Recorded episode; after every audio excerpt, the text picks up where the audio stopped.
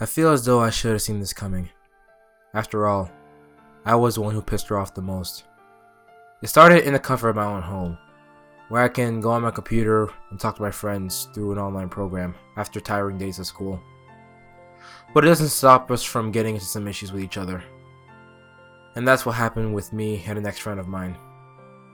She and I were in an argument, and from there, I thought it was all in good fun. But little did I know, it was all taken in a serious manner. Then I said something that came across as hitting below the belt. Something that crossed the line by accident. Something that made her disappear from the group that day.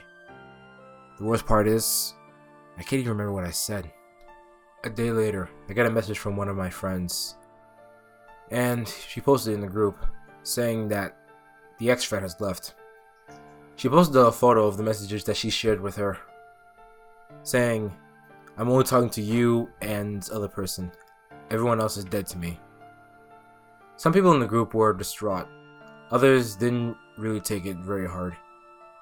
I feel like I took it especially hard.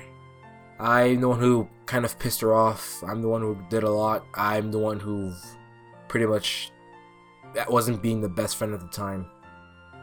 Made me question how I treated everyone, if anything. And looking back, ideally I was not the best friend at all. I wasn't even considered a friend. I was more of a tyrannic leech, just sucking the joy and blood out of everyone in the group. And from there, I tried to improve myself.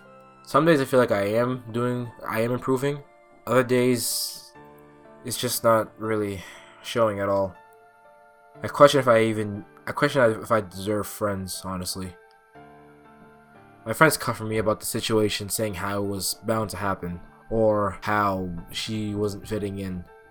If anything, I hear two sides of like what she thinks of me.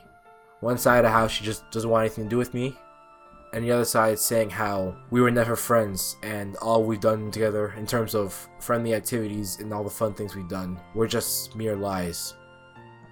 It led me to a state of confusion, to knowing what's real and what's not. From there, I just kind of tried not to be the person that I was. I don't know what to think anymore.